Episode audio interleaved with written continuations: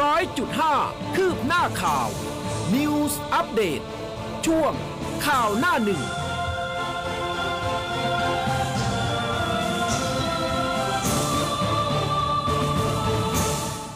อารุณสวัสดิ์คุณผู้ฟังค่ะตอนรับเข้าสู่เช้าวันอาทิตย์นะคะ 10 เมษายน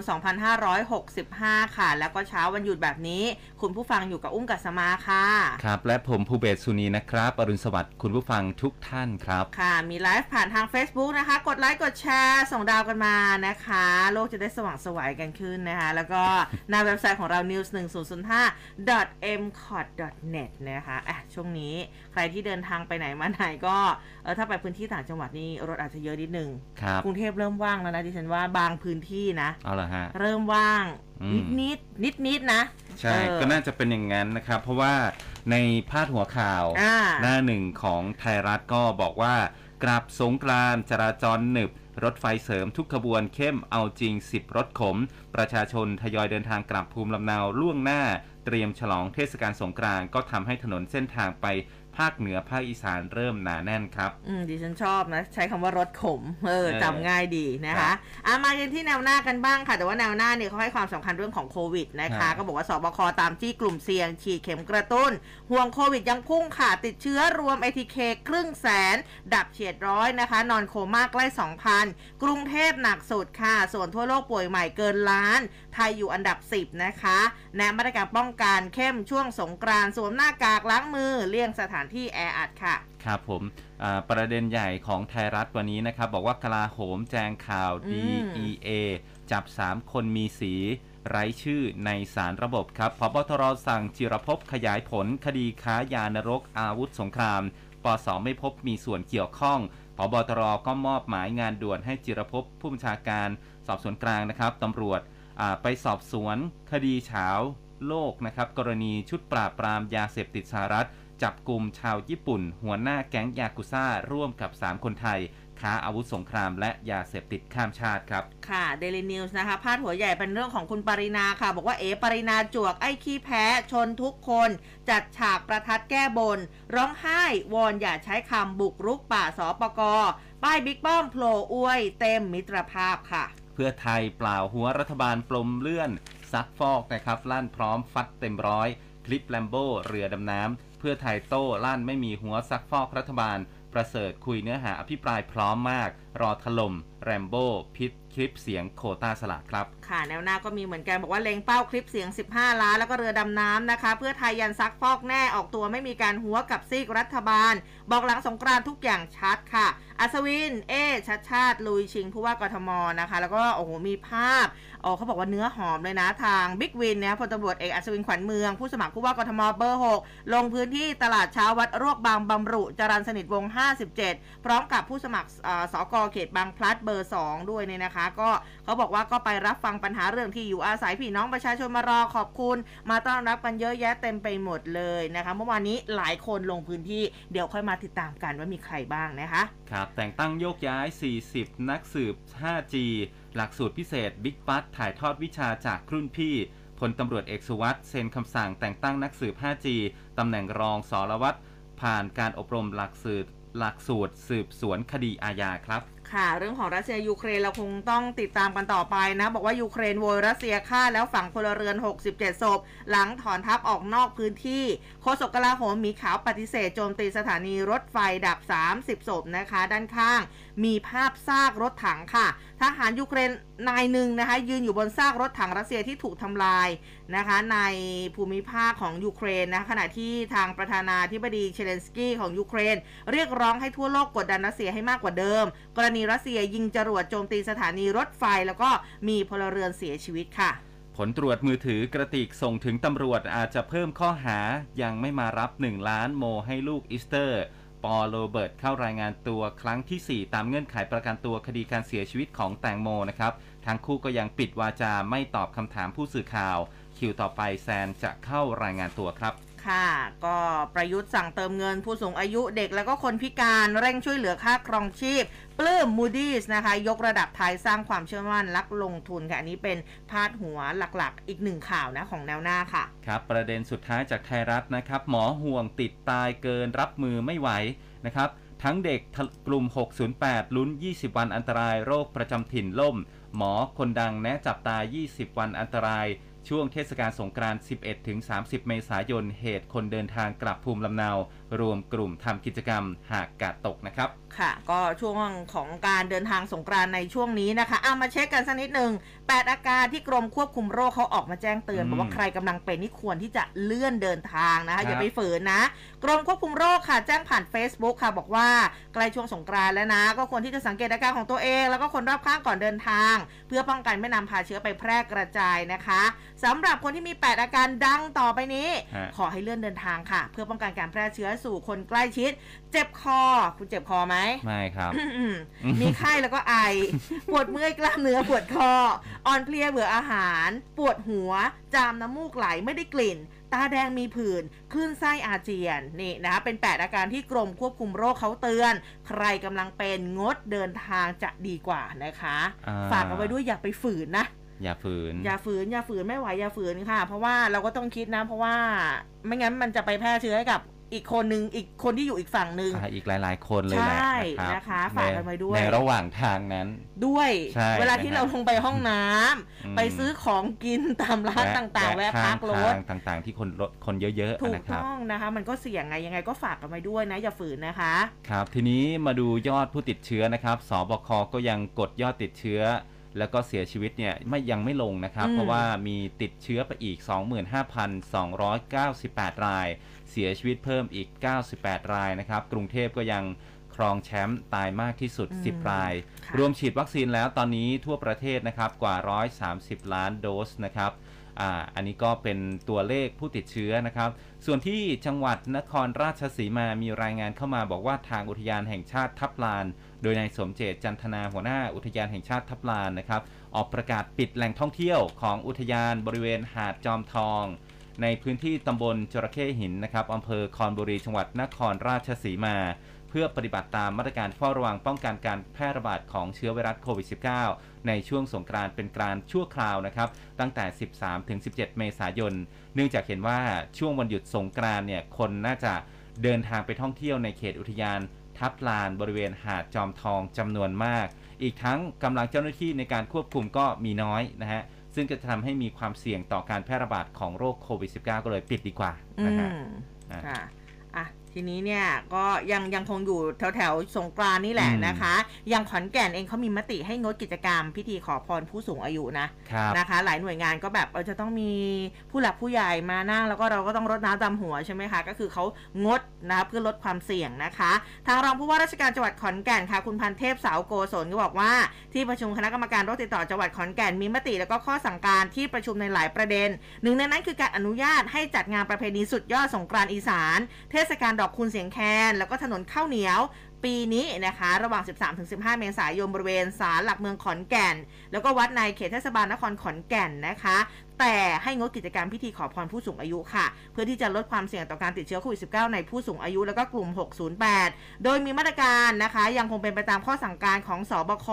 แล้วก็คณะกรรมการโรคติดต่อขอนแก่นนะคะ รวมทั้งหลักเกณฑ์ที่กระทรวงวัฒนธรรมกำหนดให้จัดงานประเพณีสงกรานต์งดการสาดน้ำงดการเล่นปาร์ตี้โฟมในที่สาธารณะ โดยให้เน้นกิจกรรมที่เป็นประเพณีวัฒนธรรมหลัก ส่วนการจัดงานทำบุญตักบาตรในช่วงเช้าของเทศบาลนครขอนแก่น ก็มีแต่เขากำหนดให้ผู้ร่วมงานเนี่ยนะไม่เกิน 1,000 คนอืมขณะที่ร้านจำหน่ายอาหารหรือว่าเครื่องดื่ม อันนี้อนุญาตให้มีการบริโภคสุราหรือว่าเครื่องดื่มแอลกอฮอล์ในร้านได้ แต่ไม่เกิน3ามทุ่มนะคะ โดยไม่มีข้อยกเว้นหรือว่ากรณีพิเศษครับอุ้มว่าอุ้มเชื่อว่าหลายจังหวัดเนี่ยก็คือ เริ่มที่จะมีการจัดงานแหละ แต่ว่าอืมก็คงอยู่ภายใต้มาตรการใช่แล้วนะครับ อ่าทีนี้มาที่คุณหมอยงนะครับค่ะ ท่านออกมาเปิดเผยข้อมูลการฉีดวัคซีนชนิด mRNA ขนาดครึ่งโดสนะครับในเข็มกระตุ้น ถึงแม้ว่าจะฉีดเชื้อตายมาแล้ว 2 เข็มแรกนะครับ ขณะที่ออยก็อนุมัติให้ใช้งานได้แล้วนะครับศาสตราจารย์นายแพทย์ยง ภู่วรวรรณหัวหน้าศูนย์เชี่ยวชาญเฉพาะทางด้านไวรัสวิทยาคลินิก ภาควิชากุมารเวชศาสตร์ คณะแพทยศาสตร์จุฬาลงกรณ์มหาวิทยาลัยนะครับ ก็โพสต์ Facebook ผ่านอ่า เพจ Facebook ยงผู้วรวันนะครับอืมเปิดเผยข้อมูลการศึกษารองรับการฉีดวัคซีนชนิด mRNA ชนิดครึ่งโดส ในเข็มกระตุ้นนะครับ โดยเฉพาะวัคซีนโมเดอร์นาซึ่งทางตะวันตกทั้งอเมริกายุโรป ในเข็มกระตุ้นเนี่ยให้เปลี่ยนเป็นครึ่งโดส หรือว่าขนาด 50 ไมโครกรัมเท่านั้นนะฮะ คือเต็มเต็มโดสเนี่ยอืมมัน 100 ไมโครกรัม และตอนนี้ออยของไทยก็อนุมัติให้ใช้ขนาดครึ่งโดส และเขียนฉลากยาชัดเจนว่าเข็มกระตุ้นใช้ขนาดครึ่งโดสนะครับ ดังนั้นใครที่จองก็สามารถขอฉีดขนาดครึ่งโดสได้ โดยอ้างอิงจากฉลากยาฉบับใหม่นะครับการใช้ขนาดครึ่งโดสสามารถกระตุ้นได้นะครับ ไม่ว่าจะเป็น 2 เข็มแรกหรือว่าที่เป็นวัคซีนเชื้อตายก็สามารถใช้งานได้ งานเอกสารอ้างอิงในงานวิจัยที่จะแนบมาในตอนท้ายนะครับ โดยขณะนี้มีการศึกษา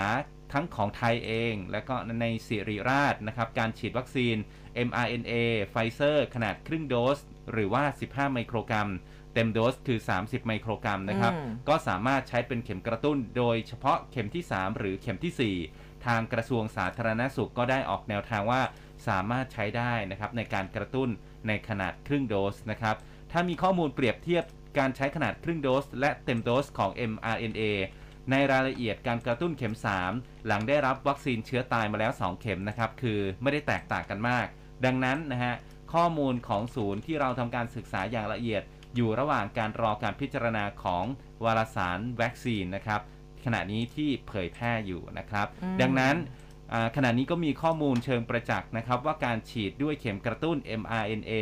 วัคซีนเนี่ย จึงสามารถให้ขนาดครึ่งโดส โดยเฉพาะคนที่กลัวอาการข้างเคียง M อืมวัคซีนชนิด mRNA ได้นะครับ ไม่ว่าจะเป็นเข็มที่ 3 หรือว่าเข็มที่อืม4คือสำหรับคนที่ไม่อยากฉีดแบบเต็มโดสนะอืมเออขอแค่ครึ่งครึ่งโดสก็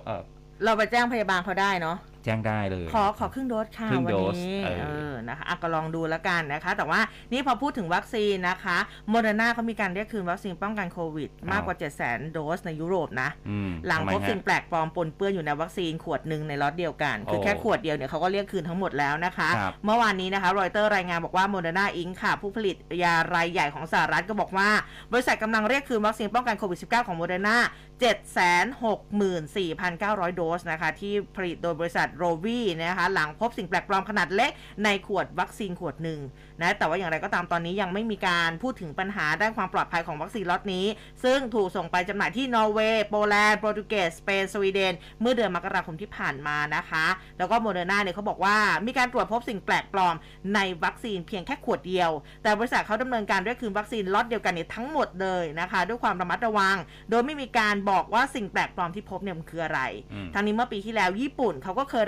ประกาศระงับใช้งานวัคซีนของโมเดอร์นาด้วยเหตุผลว่ามีการตรวจพบสิ่งแปลกปลอมภายในขวดเหมือนกัน จากนั้นโมเดอร์นาเขาก็มีการเรียกคืนวัคซีนล็อตดังกล่าว หลังจากที่ได้ตรวจสอบแล้วพบการปนเปื้อนของสแตนเลสอยู่ในวัคซีนบางขวดซึ่งปัจจุบันเนี่ยวัคซีนป้องกันโควิด -19 ของโมเดอร์นาถูกนำไปใช้งานเป็นวงกว้างทั่วโลกค่ะ มีการฉีดให้กับประชาชอ่าประชากรในประเทศต่างๆ ไปแล้วมากกว่า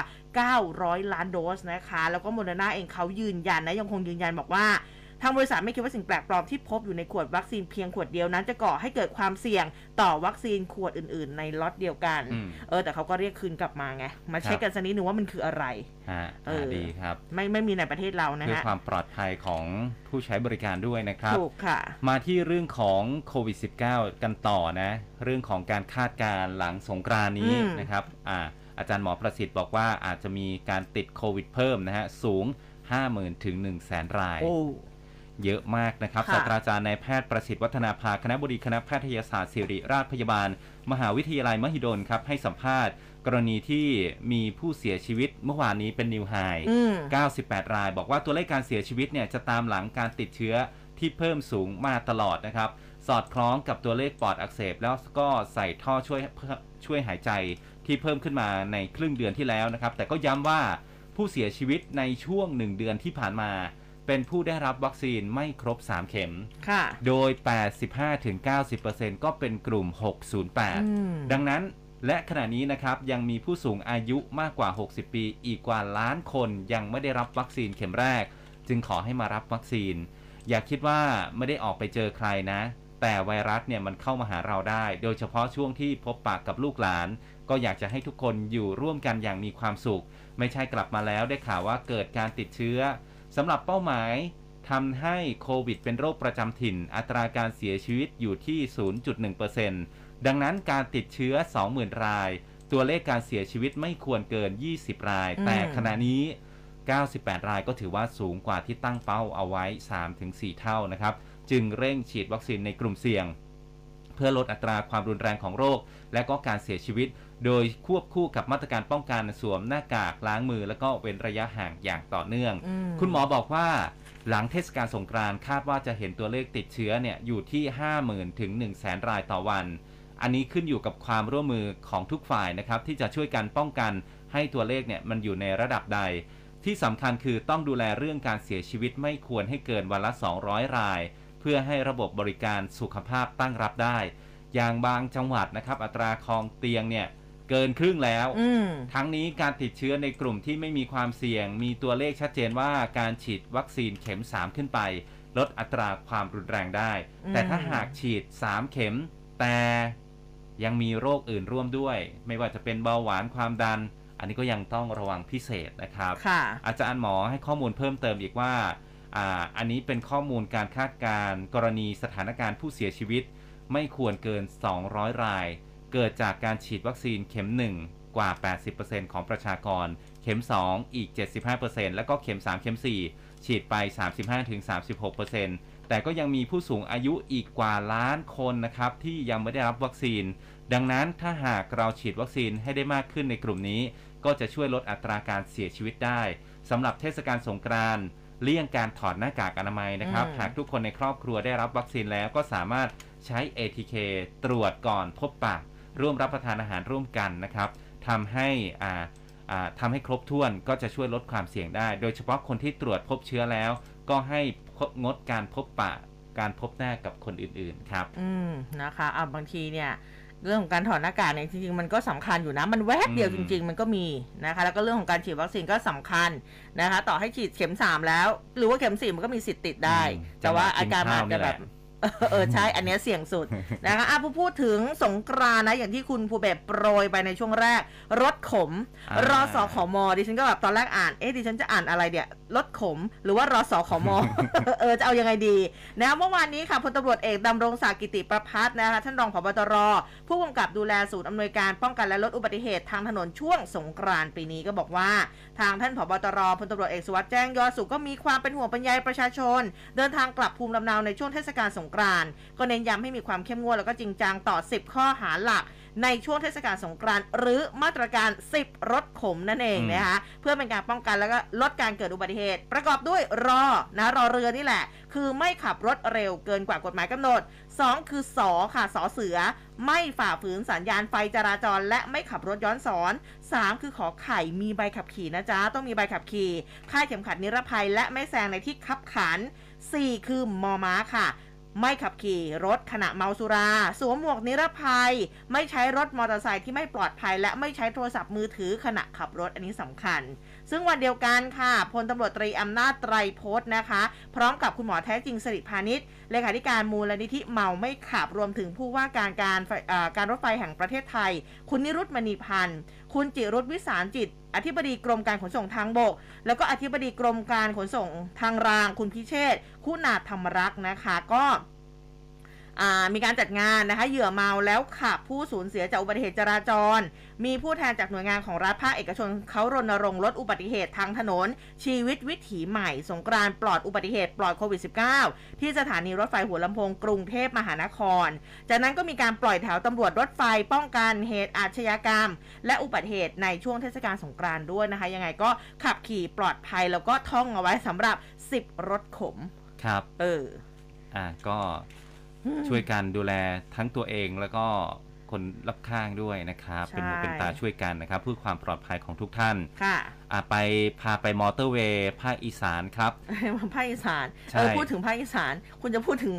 คุณจะพูดถึงคำอวยพรหรือเปล่า เปล่า เปล่าใช่ไหมยังอ่า ให้คุณก่อนให้คุณก่อน พูดถึงเรื่องของสภาพการจราจรอ่าในช่วงค่ะก่อนเทศกาลสงกรานต์นะครับค่ะอ่า เมื่อวานนี้เนี่ยก็พบว่าบริเวณถนนมิตรภาพนะครับช่วงอำเภอปากช่อง และอำเภอสีคิ้วจังหวัดนครราชสีมา ก็เริ่มที่จะมีรถยนต์มากขึ้นเออซึ่งก็คาดว่าจะมีประชาชนทยอยเดินทางกลับภูมิลำเนาล่วงหน้า เพื่อเลี่ยงการจราจรที่ติดขัดอืมโดยเฉพาะบริเวณถนนมิตรภาพนะครับขาเข้าตัวเมืองนครราชสีมากิโลเมตรที่ 65 ตำบลหนองสาหร่าย อำเภอปากช่องนะครับ ก็เริ่มมีรถยนต์เนี่ยวิ่งบนถนนมากขึ้น ส่วนใหญ่ก็จะเป็นรถยนต์ส่วนบุคคล เช่น รถกระบะรถเก๋งก็ยังใช้ความเร็วได้ประมาณ 80-90 กิโลเมตรต่ออมชั่วโมงนะครับค่ะในขณะเดียวกันที่บริเวณหน้าศูนย์ฝึกสุนัขทหาร ก่อนถึงจุดทางขึ้นมอเตอร์เวย์ M6 หนองสาหร่ายอำเภอปากช่องนะครับ ก็พบว่ามีรถยนต์เพิ่มมากขึ้นเช่นเดียวกันอืมถึงแม้ว่ายังไม่เปิดให้รถขึ้นวิ่งใช้ถนนมอเตอร์เวย์ก็ตามนะครับทางด้านของ แขวงทางหลวงนครราชสีมา 2 คาดว่าจะมีประชาชนเดินทางกลับภูมิลำเนาในช่วงสงกรานต์มากที่สุดนะครับ ในวันที่ 11 เมษายนอ่าพรุ่งนี้นะครับอืมดังนั้นก็เลยเปิดให้ใช้มอเตอร์เวย์ 2 ช่วง คือช่วงก่อนสงกรานต์คือตั้งแต่ 11 ถึง 14 เมษายน 6 โมงเช้าถึงเที่ยงคืนนะครับ และก็ช่วงหลังสงกรานต์นะครับ 15 ถึง 18 เมษายน 6 โมงเช้าจนถึงเที่ยงคืนเช่นเดียวกัน ก็จะมีจุดขึ้นรถนะครับอ่า จุดขึ้นและก็ลงมอเตอร์เวย์3จุด ทางขึ้นที่1นะครับที่ปากช่องนะอืมกิโลเมตรที่ 65 ทางลงอำเภอสีคิ้ว ถนน 201 บ้านหนองรีนะครับ และก็อ่าทางลงอำเภอขามทะเลสอนะครับอ่าถนน 2068 นะครับอ่าอันนี้ก็ใครจะเดินทางก็ดู ตามเส้นทางนะฮะ อืม ที่จะไปถึงได้รวดเร็วแล้วก็ปลอดภัยนะฮะ เออนะคะบางทีเนี่ยไปเดินทงเดินทางแบบนี้อาจจะง่วงนะคะ แล้วก็มองชมนกชมไม้กันไปเรื่อยๆข้างทางนะอันนี้สำหรับคนที่ไม่ได้ขับรถ เออออาจจะชมนกชมไม้แล้วมองไปอุ๊ยป้ายอะไร อืม ป้ายอะไรทำไมฮะ ใหญ่จังเลยนะคะมีป้ายอวยพร เทศกาลสงกรานต์เอาเลยฮะของของใครท่านพลเอกประวิตรวงษ์สุวรรณป ระท่านประวิทย์เออ แบบเยอะมากอืมแล้วคือแบบเป็นไวนิลใหญ่มากนะคะ แต่ว่ามันก็เลยเป็นประเด็นหลายๆคนก็เอ้านี่หาเสียงหรือเปล่าหรือว่าอะไรยังไงนะ แต่ว่าส่วนใหญ่ทุกป้ายเนี่ยก็คือแบบว่าอวยพรสงกรานต์อืมนะขับรถดีๆ ขอให้มีสุขภาพร่างกายที่แข็งแรง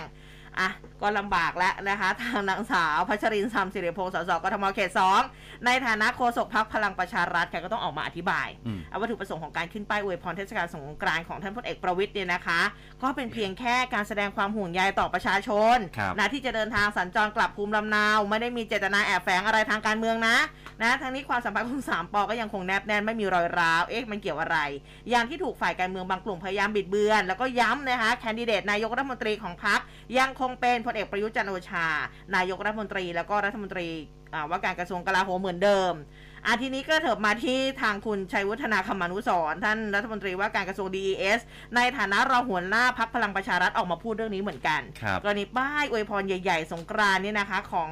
พลเอกประวิทย์เนี่ยนะคะ ที่โอ้ยมีแบบว่าแทบจะหลายพื้นที่มากจริงๆนะหลังจากที่เขามีการถ่ายรูปมาเนี่ยโดยระบุว่าพลเอกประวิทย์มีความเป็นห่วง แล้วก็คิดถึงพี่น้องประชาชน รวมทั้งอยากจะสวัสดีปีใหม่นะในโอกาสเทศกาลสงกรานต์ช่วงปีใหม่ตามธรรมเนียมไทย ก็อยากให้คนไทยทุกคนที่แบบว่า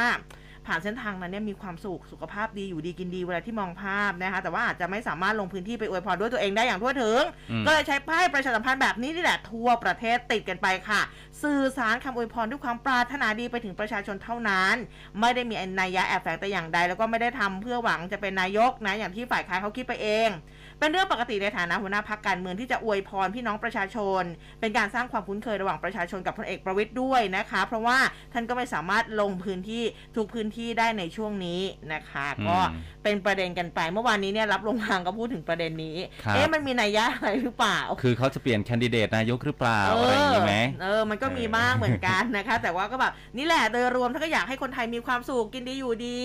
ครับและเดินทางปลอดภัยนะคะ ก็แบบเป็นภาพเป็นรอยยิ้มของท่านไงมเออเวลาท่านมาเราก็แบบท่านมีรอยยิ้มเป็นเอกลักษณ์นะครับเออท่านพลเอกประวิตยนะคะฮะค่ะก็อะนี่แต่แหละค่ะตามนั้นเลยค่ะแต่โฆษกพลังประชารัฐก็ยืนยันนะว่าพลเอกประยุทธ์ยังเป็นแคนดิเดตนายกขถูอกงต้องนะพรรคคะอยู่นะครับอะเมื่อวานนี้อ่าก็ที่มหาวิทยาลัยราชพัฒศรีสะเกดนะครับภายในงานวิชาการเรื่องของการใช้กัญชาทางการแพทย์และเศรษฐกิจค่ะ ที่นายอนุทินชาญวิรกูลรองนายกรัฐมนตรีและรัฐมนตรีว่าการกระทรวงสาธารณสุข และก็หัวหน้าพักภูมิใจไทยเป็นประธานเปิดงาน ก็มีสสและก็สมาชิกพักภูมิใจไทยมาต้อนรับ รวมทั้ง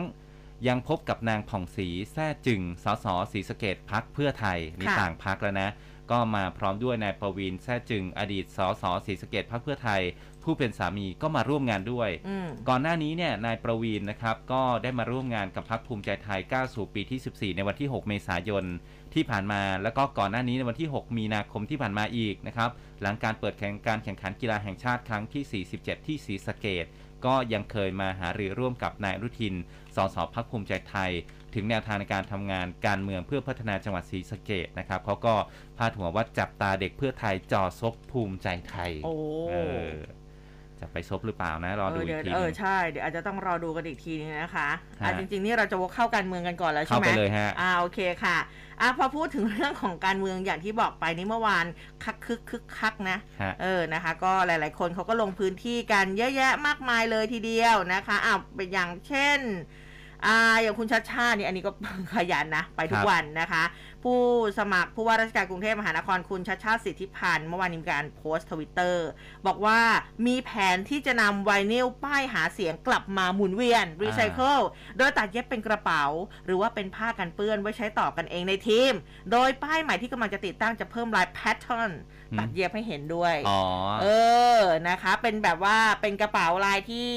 เป็นหน้าท่านเลยมันนะเป็นทรงกระเป๋าผ้านั่นแหละเออแต่ว่าเอาหน้าของคุณชาติชาติเนี่ยมาเป็นแบบว่าถูกต้องเอาเป็นรุ่นลายของกใช่ระแล้วเป๋าก็แบบเป็นผ้ากันป้องกันเปื้อน แต่อันนี้เออท่านบอกว่า เอาไว้ทำเองนะครับใช้ใช้กันเองนะคะ ส่วนคุณวิโรธและคณะอดีศรนะคะพักเก้าวไกลก็ลงพื้นที่ตลาดริมโขงเขตดอนเมือง จากนั้นก็ขึ้นรถปราศัยเพื่อหาเสียงเน้นไปที่เรื่องของงบประมาณที่เพิ่มมากขึ้นเท่าตัวในช่วง 7 ปีที่ผ่านมา คุณวิโรธเองก็บอกว่ายืนยันจะให้อำนาจในการตัดสินใจ แล้วก็การใช้งบประมาณอยู่ที่ประชาชนแทน แล้วก็มีการยกตัวอย่างนโยบายหยุดระบบอุปถัมภ์ด้วยงบที่คนกรุงเทพเลือกเองได้เอออืมซึ่งก็จะมีการกระจายงบประมาณงบชุมชนอะไรแบบนี้นะคะตามขนาดของชุมชนก็จัดสรรกันไปนะคะอย่างที่บอกไปช่วงนี้ เราจะได้ยินเสียงโทรโข่งตามถนนหนทางครับ เออนะคะ เยอะแยะมากมาย ของของคุณมีมีใครบ้างไหมคะ เอ่อไม่ค่อยมีนะไม่ค่อยแต่มีมีบ้างเป็นสกอืมมีสอกอใช่เออนะคะ บ้านดิฉันนี้แบบว่ามีตลอดเลยยังคิดอยู่ว่าจะเลี้ยวเข้ามาบ้างไหมเออเป็นโทรโขงนะคะอะไปกันที่ดรเอครับคุณสุชัชวีสุวรรณสวัสดิ์นะคะ นี่ก็ลงพื้นที่เหมือนกัน ลงพื้นที่ท่าเตียนเขตพระนคร พร้อมกับนายธีรกรไหวดีผู้สมัครสอกก็พบปะพูดคุยกับประชาชน รับฟังปัญหาจากกลุ่มพ่อค้าแม่ค้า อันนี้ก็พบว่าบรรยากาศการค้าขายเงียบเหงานะฮะจากสถานการณ์ของโควิด -19 บอกว่าถ้าได้รับเลือกเป็นผู้ว่านี่จะเข้ามาแก้ปัญหาโควิด -19 เป็นเรื่องแรกเลย แล้วก็ฟื้นฟูเศรษฐกิจในพื้นที่ดึงนักท่องเที่ยวกลับมา แล้วก็จะดูแลปัญหาด้านน้ำด้วยอืมเออนะคะอะ คนนี้จะไม่พูดก็ไม่ได้นะคะ อัศวินขวัญเมืองอ่านนะบิ๊กวินของเราพลตำรวจเอกอัศวินขวัญเมืองนะคะ ก็ลงพื้นที่ตลาดเช้าวัดรวกบางบำรุจรันสนิทวงศ์57 นะ พร้อมกับนายพงศกรฟุ้งเฟื่องนะคะ ผู้สมัครสกเขตบางพลัด รับฟังปัญหาเรื่องที่อยู่อาศัย โดยประชาชนก็มอบดอกไม้พวงมาลัยเต็มคอไปหมด ผูกผ้าขาวม้ารอบเอวด้วยนะคะ เพื่อขอบคุณที่ช่วยดูแล ในช่วงการระบาดของโควิด -19 โดยอ่าทางพลตำรวจเอกอัศวินก็บอกว่า ประชาชนเนี่ยได้รับผลกระทบจำนวนมากนะ ก็มีการทำศูนย์พักคอยทำโรงพยาบาลสนาม จัดทีมแพทย์เข้าไปฉีดวัคซีนให้ผู้สูงอายุ นอกจากนี้ติดไฟฟ้าส่องสว่างตามถนนให้ด้วยจ้านะติดกล้อง CCTV กับชุมชน ก็นะจึงเป็นคือเขาเรียกเขาบอกว่าก็ขอโอกาสเป็นผู้ว่าอีกครั้งหนึ่งอืมเออนะคะ อันนี้ก็เป็นสีสันนะคะของแต่ละแต่ละคนเออนะอีกคนหนึ่งละกันครับ คุณสกลทีพัทยกุลอืมผู้สมัครรับเลือกตั้งผู้ว่ากทม ในนามอิสระนะครับก็ลงพื้นที่ตลาดจตุจักรมีนบุรี แล้วก็ตลาดมีนบุรี บอกว่าประเด็นเรื่องที่พ่อค้าแม่ค้าต้องการให้ปรับปรุงเรื่องของการค้าขายบนทางเท้า หาบเร่แผงลอยนะครับเพราะว่าตอนนี้เศรษฐกิจไม่ดี ทุกคนก็ต้องการค้าขาย อาจจะต้องไปดูว่าเอาที่ว่างที่มีศักยภาพมามาพิจารณาเพิ่มเติมเพื่อให้ผู้ค้าขายสามารถขายได้อย่างมีระเบียบแล้วก็ไม่กระทบกับส่วนอื่นนะครับอืมส่วนวานนาวาอากาศตรีสิทธาธิวารีผู้สมัครจากอ่า พักไทยสร้างไทยนะครับ ก็ลงพื้นที่ไปพร้อมกับทีมอ่าผู้สมัครสอกอนะครับค่ะของพางพักเนี่ยก็ไปในเขตตลาดน้อยไหมฮะใช่แล้วครับ ก็บอกว่าต้องการที่จะสร้างแหล่งท่องเที่ยวเชิงวัฒนธรรมอ๋อของกทมเนี่ยทุก ๆ 50 เขตเลยนะครับ เพื่อที่จะสร้างพลัง empower ให้กับคนตัวเล็กเพื่อให้คนกทมทุกคนสามารถทำมาหากินได้อย่างแข็งแรงอืมที่สุดแล้วก็ยั่งยืน เช่นเดียวกับโมเดลตลาดน้อยครับอืมนะคะคุณรสนาเองเมื่อวานนี้เนี่ยนะคะก็โพสต์ Facebook เหมือนกันปลุกใจการเมืองนะปลุกใจเมืองกทม ต่อต้านคอร์รัปชันครับคือคุณรสนาเองก็มองว่ากทมมีการเปลี่ยนแปลงปรับปรุงหลายอย่างนะซึ่งเป็นการเปลี่ยนแปลงที่ขาดความเป็นชีวิตของชุมชนนะบอกว่าไม่มีการส่งเสริมเศรษฐกิจในพื้นที่รวมไปถึงการท่องเที่ยวแบบวัฒนธรรม แต่การปรับปรุงส่วนใหญ่จะเน้นไปที่โครงสร้างพื้นที่จนเกิดปัญหาในพื้นที่ตามมา จากการคอร์รัปชันนะประชาชนในพื้นที่ไม่มีส่วนร่วมกับประชาธิปไตยที่เป็นอยู่ ซึ่งกทมควรจะอ่าหมดยุคสมัยของการคอร์รัปชันได้แล้วอืมเออนะคะอันนี้ก็แบบว่าเหมือนกับปล่อยเขาเรียกว่าเป็นปล่อยคลิปออกมานะครัคะบโพสต์ทาง Facebook ด้วยอะทีนี้มาดูกระแสของแต่ละท่านเป็นยังไงเป็นยังบ้างไงกันนะคบ้ารังบคะผู้ช่วยศาสตราจารย์ ดรนิพนธ์กนิกานะครับอืมผู้อำนวยการสำนักวิจัยซูเปอร์โพลเออก็ออกมาเปิดเผยผลสำรวจความคิดเห็นประชาชนค่ะเข้าไปสำรวจมา 1,081 ตัวอย่างครับค่ะระหว่างวันที่ 6 ถึง 8 เมษายนที่ผ่านมาเรื่อง ผู้ว่าในความฝันของคนกทมอืมก็พบว่าส่วนใหญ่นะครับ 82เปอร์เซ็นต์เนี่ยเห็นด้วยว่าผู้ชนะในโพลอาจจะพ่ายแพ้ในวันเลือกตั้งโอ้เออและในขณะที่ 18เปอร์เซ็นต์เนี่ยไม่เห็นด้วย ที่น่าสนใจคือเมื่อมีการสอบถามผู้ว่าในความฝันของคนกทม พบเกินครึ่งนะครับ หรือว่า 55.6 เนี่ย เปอร์เซ็นต์นะครับอยากได้ผู้ว่ากทมที่เป็นนักบริหาร อืม แก้ปัญหาเก่ง วัยหนุ่มมีประสบการณ์กล้าสู้กล้าชน รองลงมานะครับ 25.4%อยากได้นักบริหารสูงวัย เคยมีตำแหน่งทางการเมือง เช่นรัฐมนตรีนะครับอ่าแล้วก็ 21.7%อยากได้นักเคลื่อนไหวทางสังคมต่อต้านรัฐบาลคอร์รัปชัน 16.3%อยากได้อดีตมีตำแหน่งบริหารกทมนะครับ อืม แล้วก็ 16.3%อ ยากจะได้นักอดีตนักวิชาการผู้บริหารมหาวิทยาลัย และก็ 14.9%อยากจะได้อดีตสสแล้วก็อีกอื่นๆอีกร้อยละอ่า16.4%นะครับ อยากได้แบบอื่นๆด้วยนะครับอืมพอไปถามถึงเกินครึ่งนะครับ 14เอ่อ48.7 นะครับอ่าบอกว่ายังไม่ได้ตัดสินใจเลือกใครเป็นผู้ว่ากทม ในขณะที่ 20.3%บอกว่านายชัดชาติสิทธิพันธ์รองลงมานะครับ 9.8%นายสุชัชวี สุวรรณสวัสดิ์และก็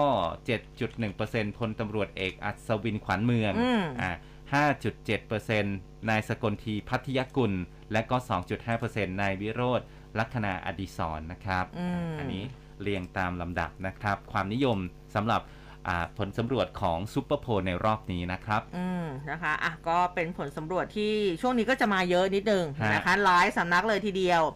มาทางด้านท่านนายกรัฐมนตรีกันบ้าง เมื่อวานนี้ก็โพสต์ Facebook ครับอ่านะคะ ท่านโพสต์ Facebook นะคะชี้แจงเกี่ยวกับสถานการณ์เศรษฐกิจนะอันนี้ท่านพูดถึงเศรษฐกิจ บอกว่าสถานการณ์ทางเศรษฐกิจที่เป็นผลกระทบจากวิกฤตโควิดต่อเนื่องมานานกว่า 2 ปี แล้วก็ถูกซ้ำเติมด้วยความขัดแย้งระหว่างรัสเซียยูเครนทำให้ต้นทุนการผลิตสินค้าสูงขึ้นอย่างมากทั่วโลกค่ะ ซึ่งรัฐบาลเองก็มีความห่วงใยความเป็นอยู่ของประชาชนนะ โดยเฉพาะผู้ที่มีรายได้น้อย แล้วก็ธุรกิจขนาดเล็ก ก็เลยจัดให้มีการประชุมอยู่หลายครั้งหลายคราค่ะ เพื่อที่จะหาทางออกช่วยเหลือประชาชน สั่งการนโยบายเร่งด่วนเพื่อบรรเทาภาระเฉพาะหน้านะคะที่เกิดขึ้นให้มีผลเร็วที่สุด พร้อมยืนยันบอกว่าในฐานะนายกรัฐมนตรี มีหน้าที่จะต้องดูแลทุกคนนะคะให้มีความเป็นอยู่ที่ดีมีความปลอดภัย แล้วก็เชื่อมั่นว่าด้วยรากฐานที่วางไว้จะทำให้ประเทศไทยเนี่ยก้าวเดินไปข้างหน้าอย่างมั่นคงแล้วก็แข็งแรง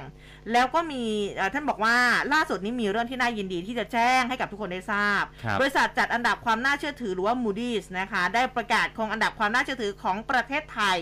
BBB บวก เออ double เลยนะ BB บวกนะคะก็คงมุมมองความน่าเชื่อถือของประเทศไทยที่ระดับมีเสถียรภาพนะซึ่งเป็นมุมมองค่อนข้างเป็นบวกต่อสถานะของประเทศไทย ไม่ว่าจะเป็นประสิทธิผลของนโยบายเศรษฐกิจมาตรการเยียวยาดูแลประชาชนในช่วงวิกฤตโควิด -19 ความยืดหยุ่นทางเศรษฐกิจที่สามารถรองรับการเปลี่ยนแปลงที่รุนแรง แล้วก็นอกจากนี้ Moody's นะเขายังมองว่า 2-3 ปีเศรษฐกิจไทยเนี่ยจะฟื้นตัวได้ต่อเนื่อง คาดว่า GDP ของไทยปี 65 ไปจนถึง 66 จะเติบโต 3.4 แล้วก็ 4.8 ตามลำดับนะคะ ซึ่งการประกาศนี้ย่อมจะมีผลดีต่อความเชื่อมั่นของนักลงทุน แล้วก็เศรษฐกิจไทย ท่ามกลางสถานการณ์โลกที่ผันผวนอย่างรุนแรงในขณะนี้อืมนะคะก็ถือว่าเป็นเรื่องที่น่ายินดีนะคะ จริงๆ ท่านโพสต์ยาวกว่านี้แหละนะอ่า สรุปมาให้ฟังนะครับ ใช่ค่ะ ทีนี้ไปที่คุณอนุทินชาญวิริกูลอีกครั้งหนึ่งนะครับค่ะไปที่มหาวิทยาลัยราชภัฏศรีสะเกดอืมคุณอนุทินก็ไปให้นโยบายกัญชาทางการแพทย์นะครับ บอกว่าเป็นนโยบายของพรรคภูมิใจไทยที่ใช้ในการหาเสียงเลือกตั้ง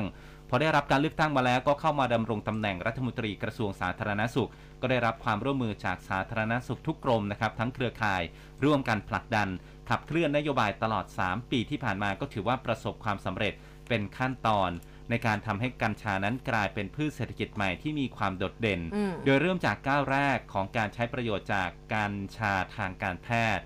การทำให้กัญชาเป็นพืชเศรษฐกิจของชุมชนและก็สำเร็จนะฮะ ล่าสุดคือมีการแก้กฎหมายทำให้กัญชาหลุดจากการเป็นยาเสพติดให้โทษ เป้าหมายแรกที่ประสบสำเร็จก็คือการใช้ประโยชน์จากกัญชาทางการแพทย์นะครับ ซึ่งได้รับความร่วมมือจากกรมวิชาการด้านการวิจัย แล้วก็อ่า การรักษาทั้งกรมการแพทย์ กรมการแพทย์แผนไทย กรมการแพทย์ทางเลือก กรมสุขภาพจิต ร่วมการศึกษาวิจัยกำหนดแนวทางในการใช้ประโยชน์จากกัญชาทางการแพทย์ มีการจัดอบรม แล้วก็ขึ้นทะเบียนผู้เชี่ยวชาญทำให้วันนี้มีผู้ป่วยได้รับกัญชามากถึง 1 0 0 0 0แสนรายแล้วโอ้ค่ะ และเป้าหมายที่ 2 ของเขาก็คือการผลักดันให้กัญชาเป็นพืชเศรษฐกิจของชุมชน โดยต้องขอบคุณล่วงหน้านะครับออย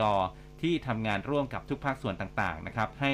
มีการปรับเปลี่ยนข้อกฎหมายเพื่อให้ประชาชนเข้าถึงการปลูกและต่อยอดไปสู่ผลิตภัณฑ์ และบริการได้ง่ายขึ้น มีการจัดทำแนวทางการขึ้นทะเบียนผลิตภัณฑ์กัญชา กัญชง อำนวยความสะดวกให้เกษตรกรและก็ผู้ประกอบการได้ดำเนินการขึ้นทะเบียนผลิตภัณฑ์ครับ อืมนะคะอะเมื่อวานนี้ก็ถือว่าเป็นอีกหนึ่งงานใหญ่อ่านะ เห็นว่าแบบมีอสมมาร่วมก็ค่อนข้างเยอะ ใช่ครันะบคะท่านก็บอกว่าอ่า ชื่นชมนะคะ แล้วก็ให้กำลังใจเหล่าอสมด้วยอืมใช่นะคะถือว่าเป็นหมอคนแรกเลยนะ ที่เจอเจอกับประชาชนด้วยแล้วก็ดูแลประชาชนมาตั้งแต่ช่วงโควิดแรก ๆ เลยนะมเออจำได้ไหมว่าอสมแบบเหนื่อยมากใช่เออใช่หนูเป็นด่านมาด่านหน้าเหมือนกันนะคะ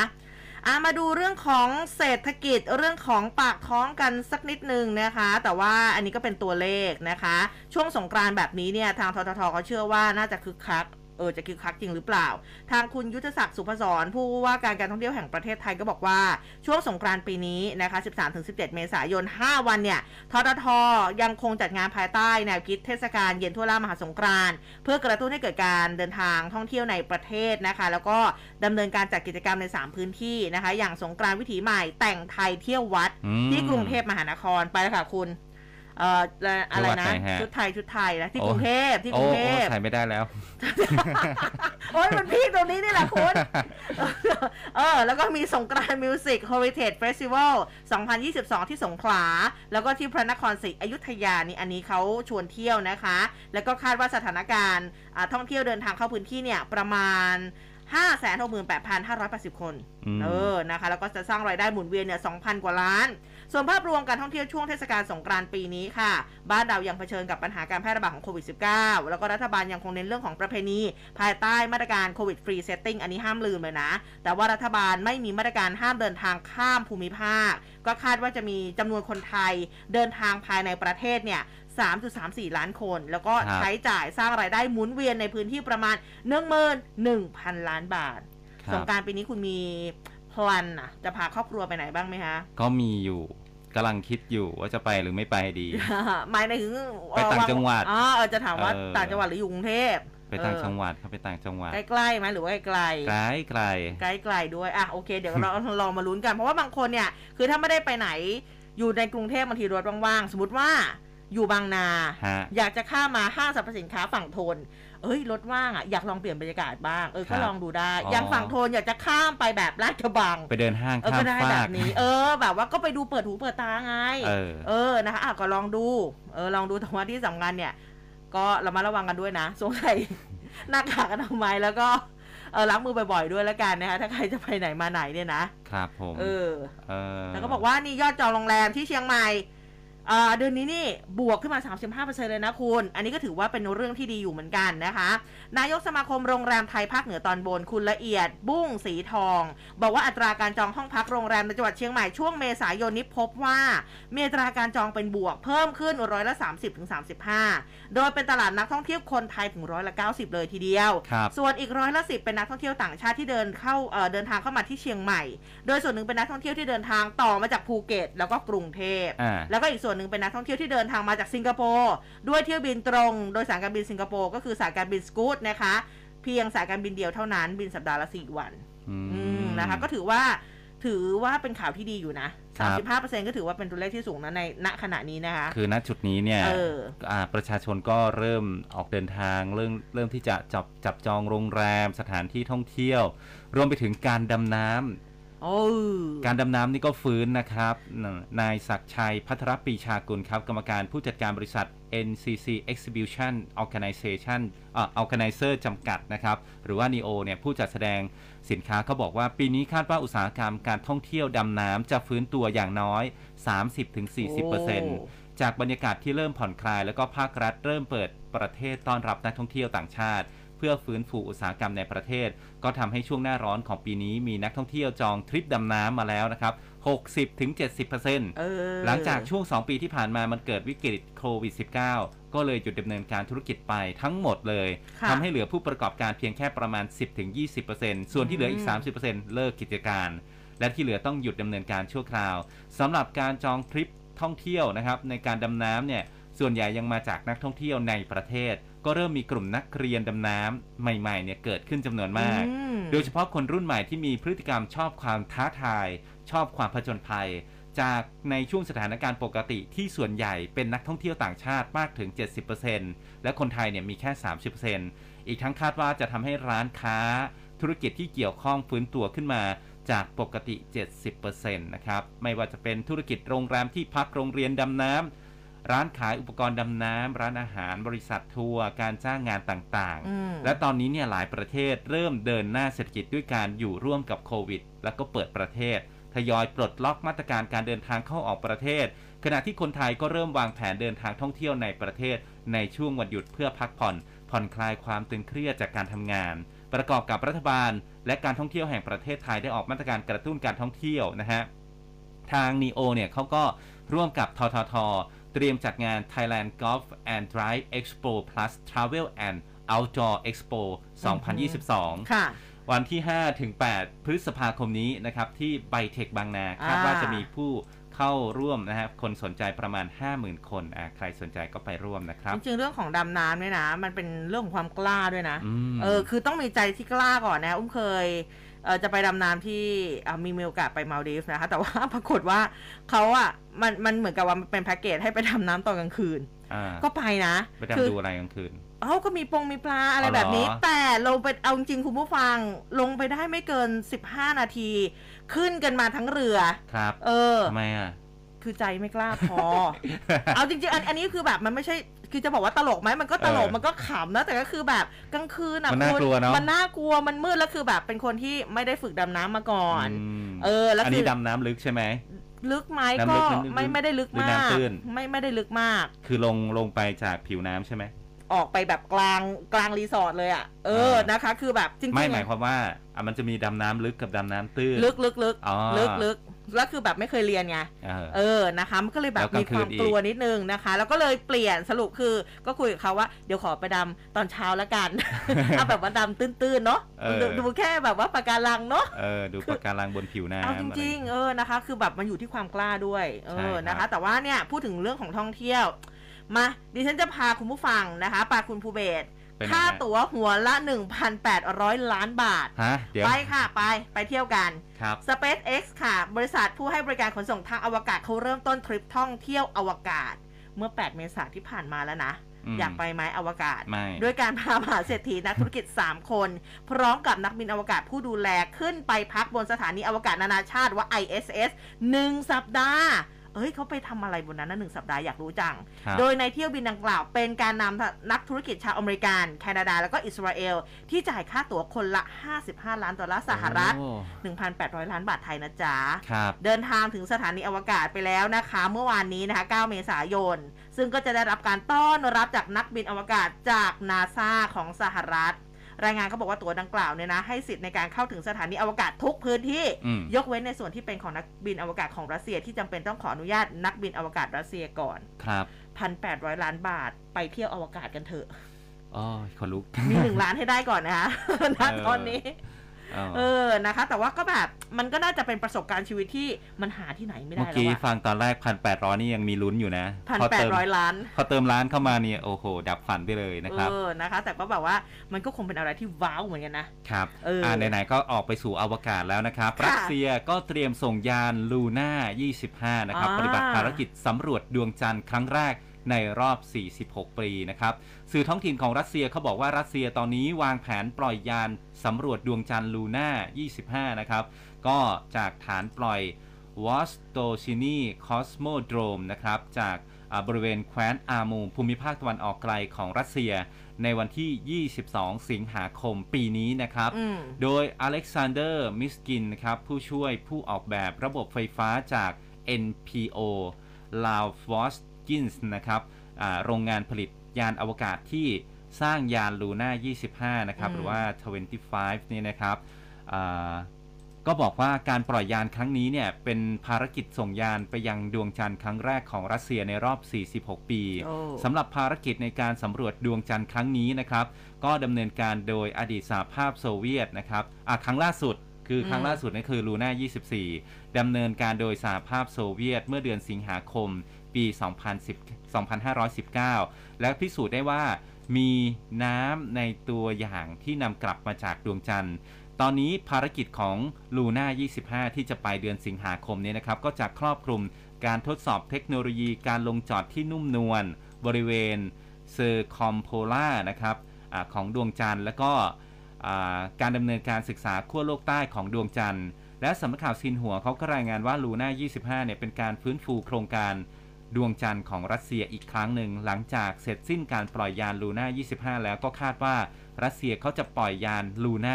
26 สำหรับแผนที่จะทำในปี 67 นะครับ และก็ลูน่า 27 สำหรับสำรวจดินในปี 68 แล้วก็ลูน่า 28 สำหรับเก็บดินบนดวงจันทร์และก็ดำเนินการลงจอดของนักบินอวกาศรัสเซียในปี 2570 ถึง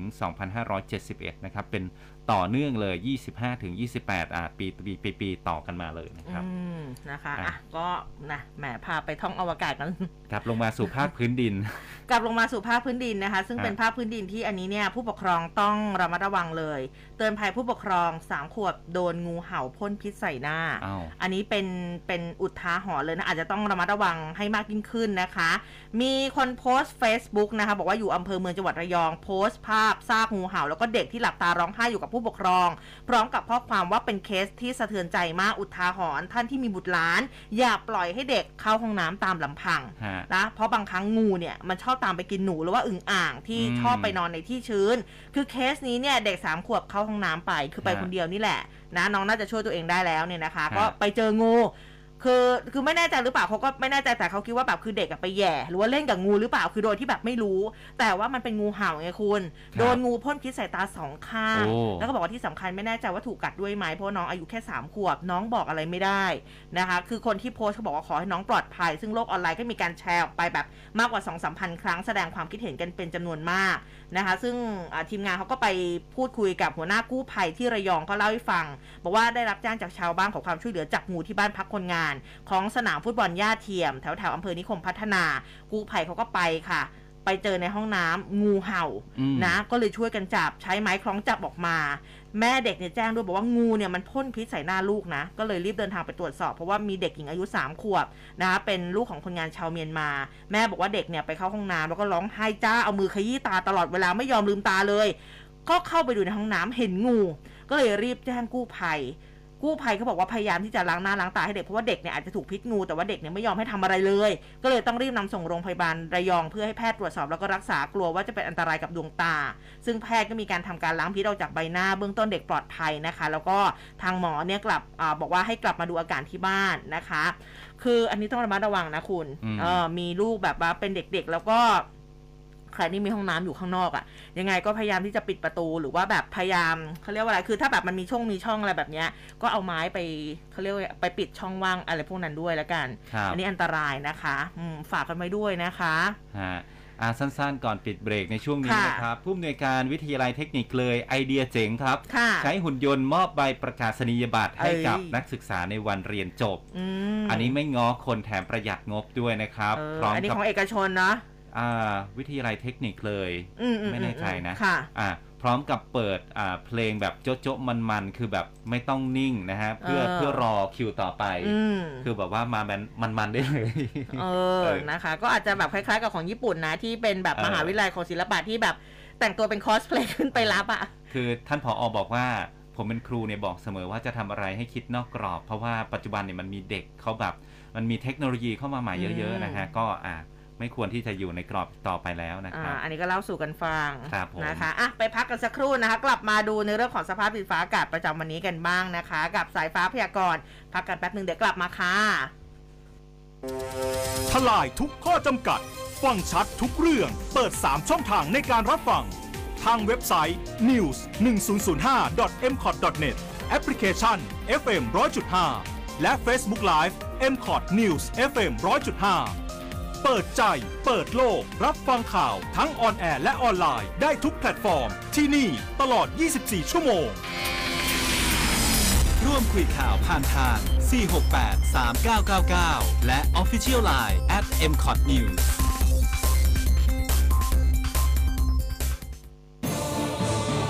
ร้อยจุดห้าคืบหน้าข่าว News Update ช่วงข่าวหน้าหนึ่ง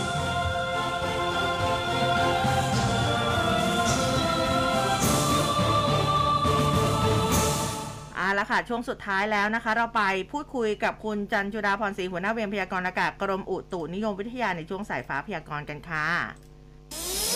สายฟ้าพยากรณ์โดยกรมอุตุนิยมวิทยา สวัสสวัสดีดีครัค่ะ บ สวัสดีค่ะ ค่ะ คุณจันจุดาคะเรื่องของฝนอ่าภาคใต้นี่ซาลงไปเยอะหรือยังคะฝนลดลงไปหมดแล้วหมดแล้วโอ้ ใช่ค่ะสำหรับภาคใต้นะคะ ฝนลดลงไป แล้วนะคะอืมก็ก็ไม่มีอะไรที่น่าเป็นห่วงแล้วนะคะสำหรับในช่วงนี้เลยใช่ไหมคะใช่แล้วภาพรวมทั่วประเทศวันนี้เป็นยังไงครับก็เผื่อภาพรกาวรมเดินช่วงทางในวันนี้นี้ก็ด้วยมีมีอากาศร้อนอะนะคะค่ะเป็นลักษณะอากาศร้อนค่ะนะคะเพราะว่ามีความกดอากาศต่ำเนื่องจากความร้อนปกคลุมนะคะฮะอืมมันก็เลยทำให้มีอากาศร้อนโดยทั่วไปในภาคเหนือ ภาคตะวันออกเฉียงเหนือ ภาคกลาง แล้วก็ภาคตะวันออกนะคะ ค่ะฮะค่ะ